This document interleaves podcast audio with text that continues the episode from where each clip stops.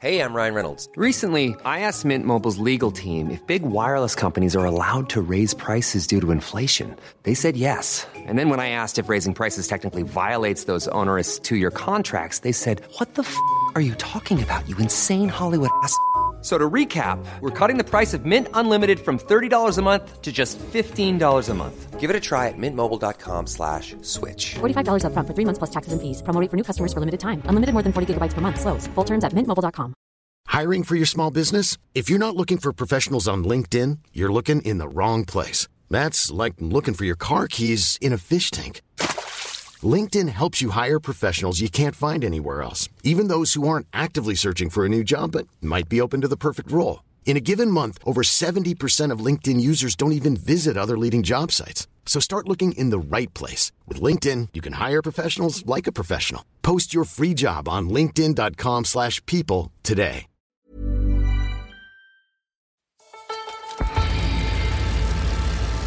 This is the Rouleur podcast, supported by Laka, bicycle insurance powered by the community.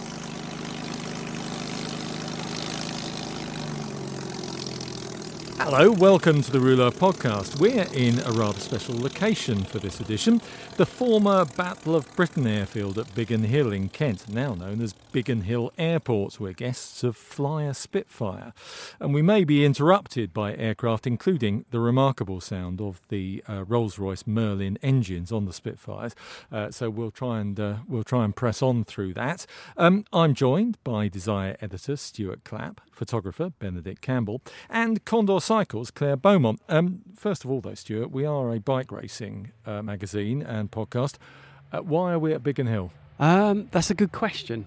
So I had this idea, which I've spoke about on the podcast before, about having this sort of slightly British themed thing, and I thought, what's more British than you can probably hear that in the background? There's a Spitfire just taking off, than a Spitfire. I got in touch with the guys at flyspitfire.com, and uh, they've kindly lent us their hangar, uh, which is full of, um, as he called them, toys. Uh, They're They- amazing toys, though, aren't they? yeah, and they're worth millions. There's all sorts in there. There's um, there's I don't know. There's there's f- five or six Spitfires. I think some some of them are two seater, which is the Fly Spitfire thing, where these guys offer a, a, a thing where, where you can go up in a Spitfire and take over the controls. Which uh, I haven't managed to blag yet, but the day's not finished yet. Um, and they there's all sorts of packages you can do. You can fly down to the White Cliffs of Dover and do a, uh, a, a like what do they call them, the victory loop, victory roll Yeah. in them. I'd be all over that. Uh, so uh, yeah, but um, no, it's it, it's we're doing this because for this theme that comes out in September. Because obviously we got the world and everything going on in the UK. And there is a vague cycling link, isn't there? Because pretty much every London cycling club comes past Biggin Hill at some point on a on a weekend, don't they? Because it's right on a really good um, Kent cycling route. Absolutely, yeah. The guys were saying that. Uh, the, in fact, the guy that runs it, Darren, who has been taking care of us all day today, like an absolute champ of champs, he's a cyclist, and so is one of the pilots. So uh, they get everywhere, don't they? These cyclists. I, I've seen him. He was up there earlier flying his Spitfire two abreast, um, and uh, we are we are going to get interrupted again because there's a Spitfire that's coming straight for us. Um, but I'm sure he's seen us. I'm sure he's fine. It's amazing how many times these uh, things have gone up today, isn't it? Yeah, they reckon daily you're looking at about 10 flights, um, possibly more. And then at, at the weekend, you can, they can expect 14 flights. But it's quite busy now because they've got both both the Spitfires out and they're taking people up. And I'll tell you something, it's like that that sound. I mean, we've been here all day, and every time the Spitfire comes in, we stop what we're doing and gone over and gone and just watched it And listened to and it, yeah. li- listen to that plane, and it's quite strangely emotional. And I, I, I can't, I don't really understand why because, I mean, I have no, uh, I mean, I, I guess it's because we were saying earlier about building airfix kits of them, but um, an older chap got off, got out of the plane earlier, and uh, he just broke down. He just started crying, and his, his wife went over and hugged him, and I was like, yeah, you let it out, mate. It's uh, yeah, it's quite quite emotional, but um, yeah, fantastic. I'm not really sure how we're going to beat this shoot, to be honest. We'll have to go to NASA or something next, won't we? I think so. Yeah. Anyway, we've cheapened the whole thing by bringing leather bikes along and uh, Hmm. getting people to wear lycra around the place. Um, uh, has it gone well?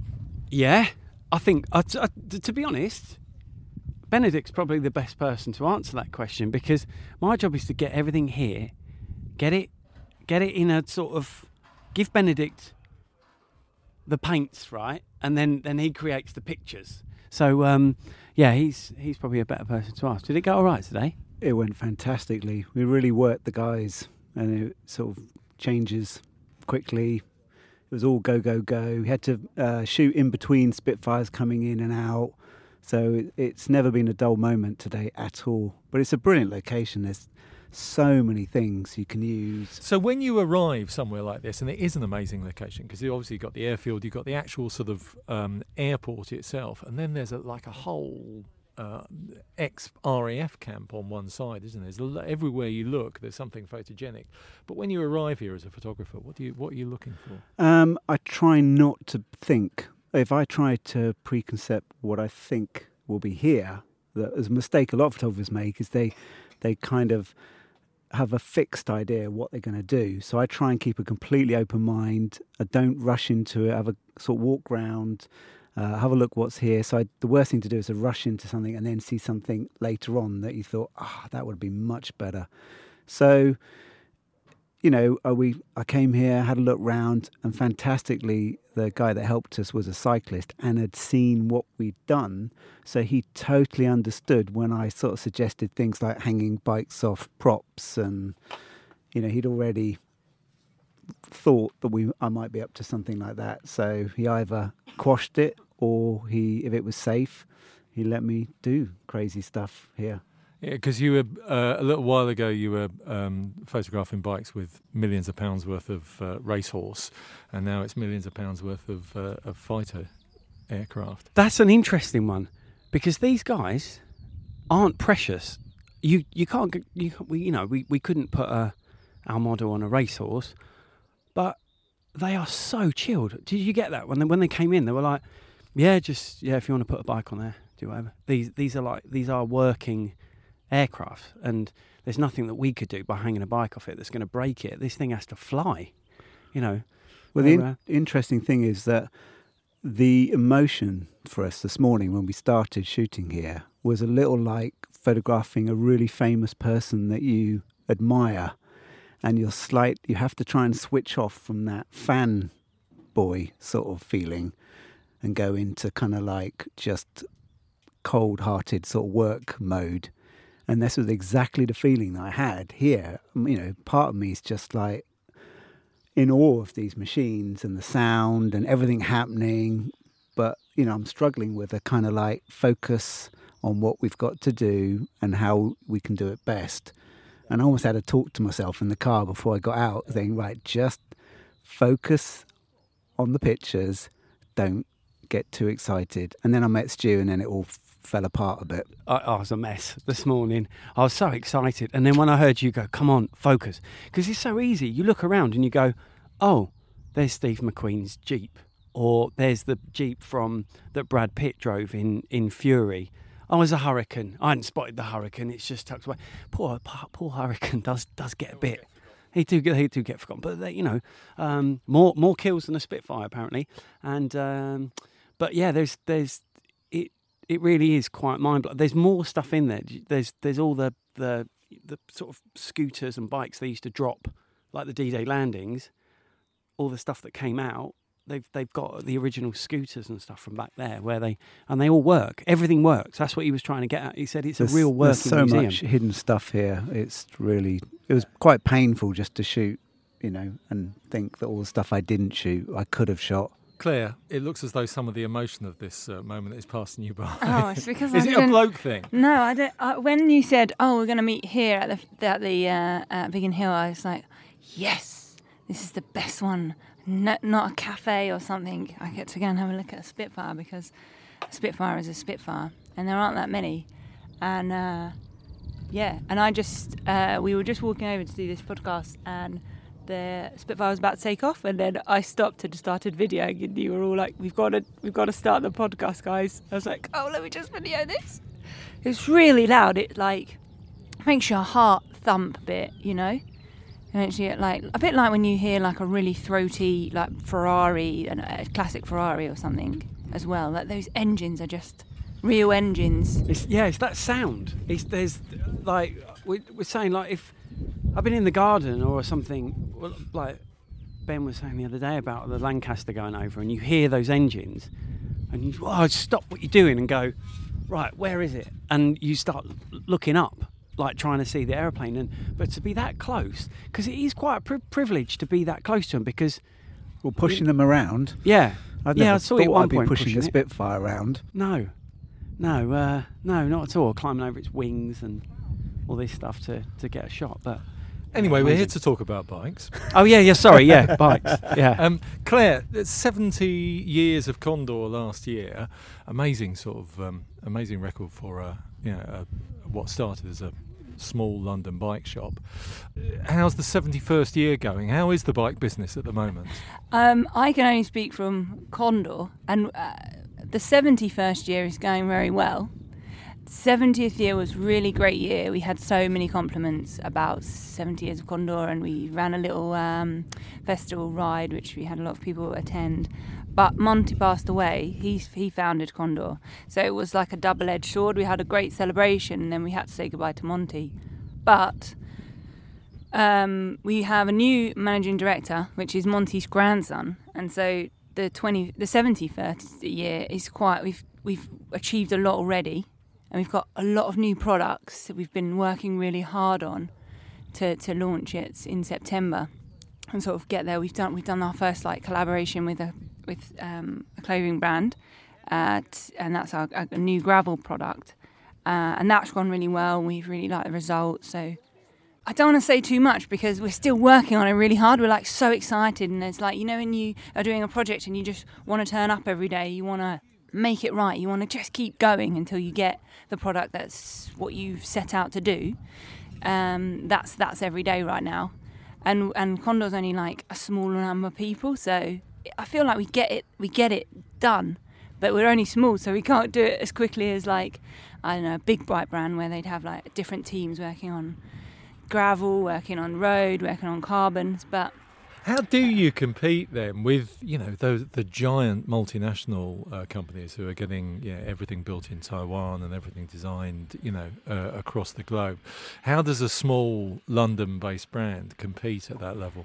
you've got to have a bit of patience because you can only make one dropout at a time, or you could we were um, wanting to maybe have um, a dropout, maybe a British company, and we were you have to wait and. That's like sometimes a bit frustrating because you just want to you want to launch something right now because everybody else in the world is already doing it, but at the same time you don't want to make a mistake. So you kind of Seb is very good to saying like, sorry, Seb is our managing director. It's like just you know we'll get there, we'll get there. Just keep you know, just keep ticking over, keep working on it, keep pushing on it. Um, and I think if you've got the right people with the right attitude towards getting something right, you kind of um, end up with um, a product that, that is okay. You just have to be patient. Unfortunately, we've had to make our customers be patient as well. A lot of them are like, when are you making this disc specific steel bike? And we're like, yeah, we're just, we're just nearly there. But we don't want to launch something that's not right. But the disc specific steel bike is coming. So, in terms of the market, is it disc uh, bikes and gravel bikes that are the you know the, the big thing that people are interested in? Yeah, absolutely. I think gravel um, has just gone crazy. It's just very popular. I think it's because of the versatility. Uh, and and um, actually, like people say gravel more than they say cyclocross. I come from cyclocross background. Well, I was going to say you're a very good cyclocross uh, racer. You You've got a um, uh, spent many years racing cycle. Do you get gravel? Do you get what it's for? When I used to ride some routes that are now designated gravel, I was just doing it on like a road bike with 25 tyres and thinking, this is fine. The mud is going in my mudguard a bit weird, so I'll have to dig that out later. But I can see that um, I'm not, I'm, I'm maybe not as precious as um, some people who have really nice carbon bikes, I was just riding like an aluminium winter bike on this stuff.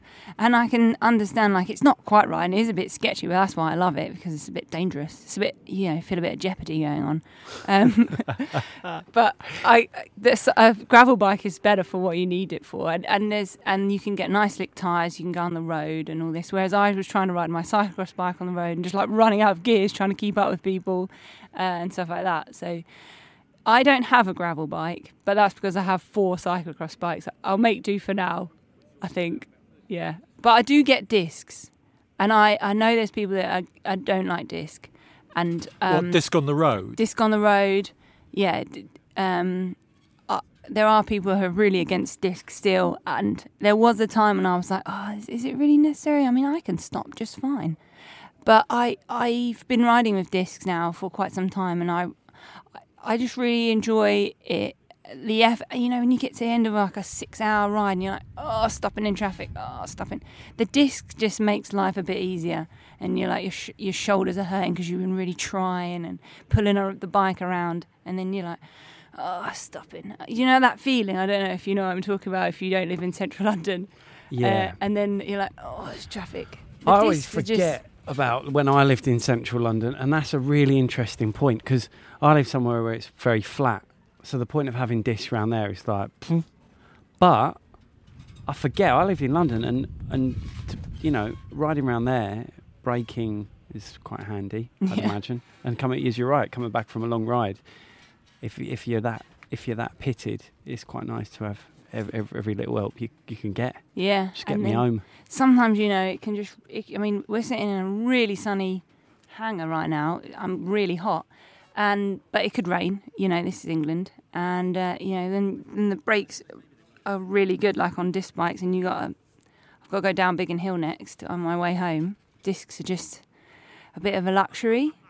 I'm sorry all the disc, hate, disc haters out there Do you do you uh, race cross with discs? yeah i've done so for quite some time um, Because I remember talking to a really good uh, cross racer who I know about a year or so ago, who still rides with conventional rim brakes, and he was saying, "You know, I've never finished a cross race and thought, oh, I wish I had more brakes." You know, it's the, but but they are slowly being Well, accepted, aren't they? definitely you don't need to stop in cyclocross. If you're stopping, you're not flowing through the corner and you're putting more energy into coming out of every corner. Basically, you're doing micro sprints too much. I like the disc because it give me gave me more clearance. I remember there was a national trophy race I did. It was so muddy, and I was doing half lap changes on my cantilever bike because the mud was just getting in there, stopping my wheel from turning. As soon as I got on the, the disc bike, I was doing a lap and a half without needing to change, and that was the difference. I just needed to remember not to grab the brakes too much and slow myself down that way. Uh, it's good. A cantilever brakes make you ride fast and a bit on the edge because you're not stopping with those things.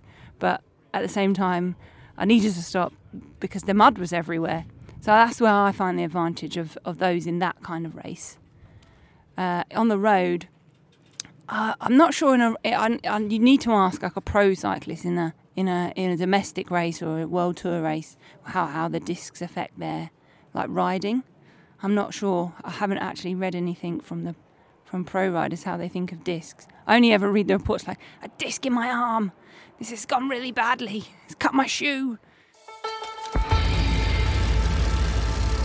You're listening to the Rouleur podcast, supported by Laka, bicycle insurance powered by the community.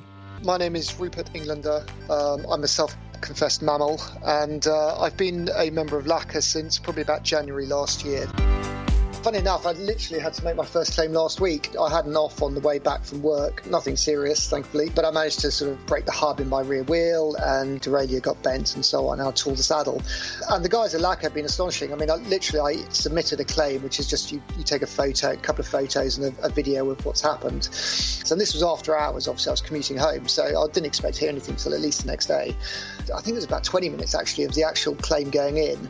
Ordered a saddle that night. He's been working with a company called Von Crank, who have actually got my bike now and are, are, are actually fixing it up and will deliver it back to me in full working mode uh, tomorrow. It's a bit like having a mate. When you say, look, oh, something's happened and, uh, you know, I've broken the bike or whatever, and they go, right, do nothing, don't worry about it, I'll sort it for you. So um, I've been really impressed with the um, the service I've received as a result of it. And you can find out more about Laka's unique approach to bicycle insurance by going to their website, laka.co.uk.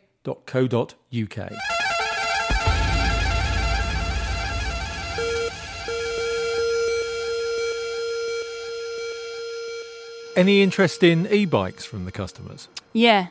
Um, we've we actually the- we only sell at one other bike in the Brompt- in the Condor store, and that's a Brompton electric bike.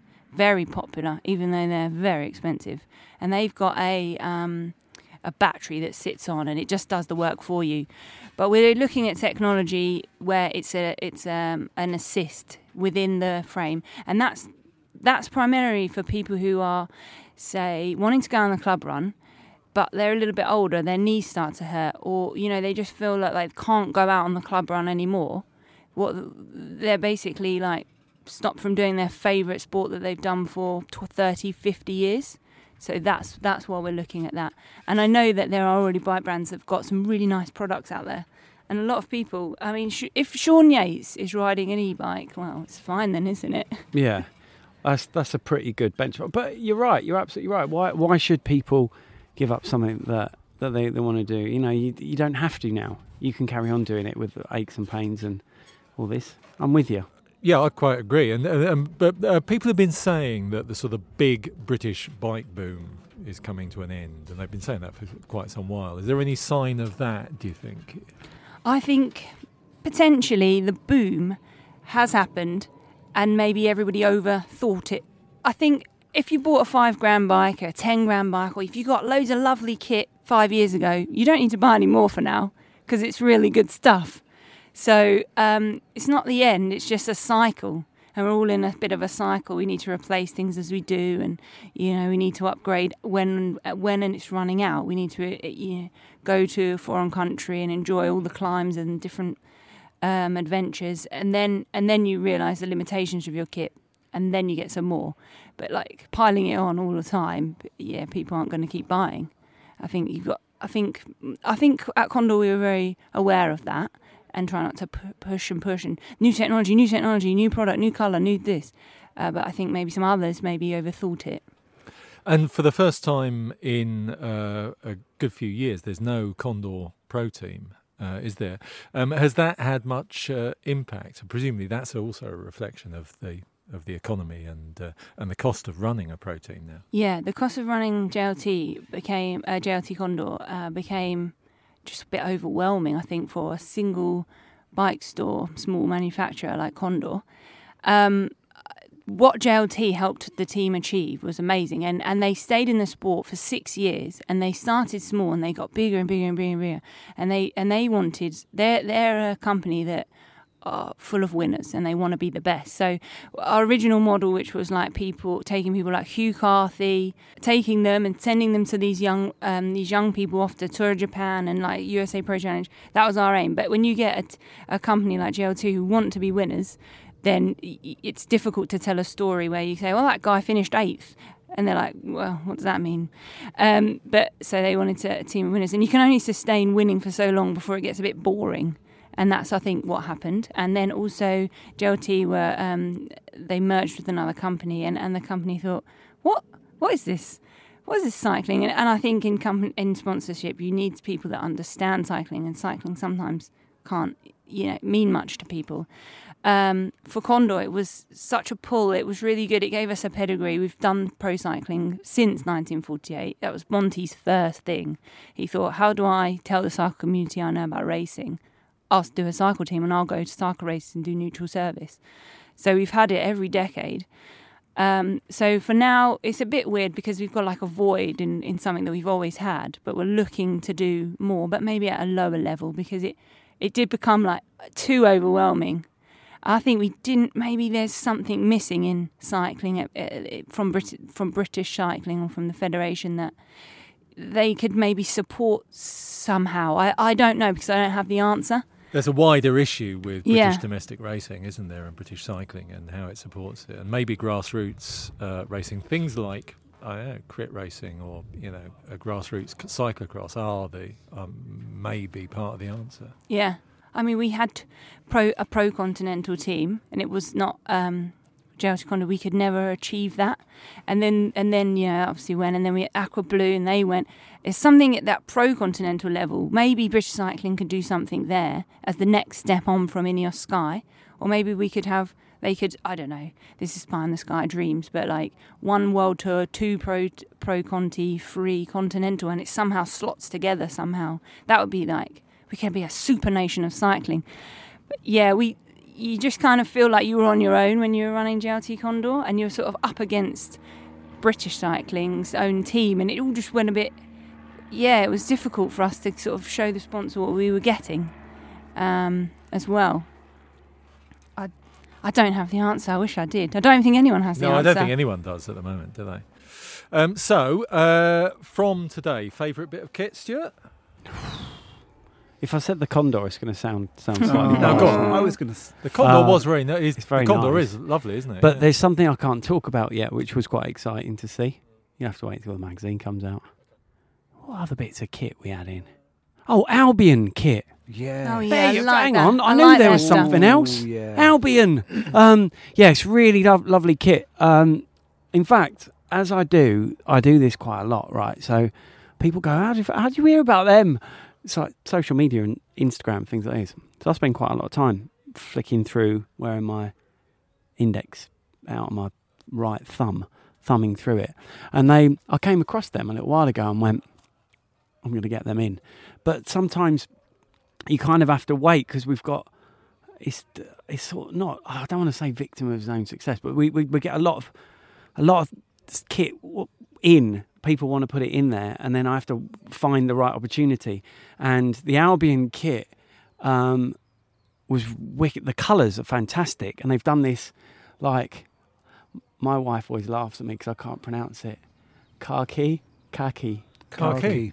Khaki. See, whenever I say it, I say car key, and my wife laughs. She goes, "It's not car key. That's how you open the door, right?" Anyway, It's so not uh, khaki. khaki, That's not khaki. car No. key, car, Khaki. Yeah. right? So anyway, they got that, and obviously that long sleeve jersey that I got in with with this kit Purple cap. and a purple cap. Oh my god! Yeah. It's uh, yeah, it looks fantastic. Ben looked lovely in it. Ben was our model today. Ben Spurrier, thanks Ben, and Kat. She did a Yeah, great They job. were very good. Um, is that what else? I, I liked everything, to be honest. I thought to, th- this was particularly good. yeah, it was quite sort of focused again, shall I say? I tried- focused yeah, selection tried. of kit. I must admit, I'm, I don't care. The Condor was pretty lovely. And this is the steel framed Mm. disc bike. Yeah. Yeah. The spoon, we, we had a spoon customs, like hand built framing They're as well, always really which good. was very pretty. And it had like this satin so it's, blue f- finish. yeah, It looked like you could dig your nail in it and it's it'd be like soft. a super matte, Yeah. super uh, like cobalt blue, yeah. Iridescent color. Very unusual. Yeah. Very very unusual color. I, I- hope it, I- comes out in the photograph how it looked in real life. I heard him talking to the guys about the Spitfire. Is apparently he he's, he was he was I- already eyeing up some Yeah, some colour palette that he'd seen inside one of the Spitfires, and I was like, and I think that's when Stu should stop talking. Stop talking. right, okay, yeah. I didn't say which colours they were. No, it's uh, Yeah. it's a if for someone anyone, it's a dream round here. There's so Yeah, much it's- yeah. inspiration, and he was definitely big eyes. Oh man. of the colours Yeah. and the things going on. He was supposed to have been here for 10 minutes dropping off a bike. We were shooting it and then it was going to go. And the guys guys from Spoon were like here for about an hour just looking at bits of aeroplane. It was uh yeah. But it's been like that today. I do feel I feel like emotionally drained. It feels like I've watched. Titanic again. You should have gone with Saving Private Ryan. Saving Private Ryan Yeah, again. Titanic's it, yeah. Yeah, Or was what, what was the one with Harry Styles in it? Dunkirk. Oh, that was intense, that movie, wasn't Oh, it? it was intense. Yeah. that was a good Spitfire film. That's it from Biggin Hill, and that's it from uh, this podcast. Uh, Stuart, Claire Beaumont, and uh, Benedict Campbell. Uh, thanks to Fly a Spitfire for looking after us. I think we're going to finish just before the next one lands. So that's it from this podcast. Uh, we'll catch up again in August.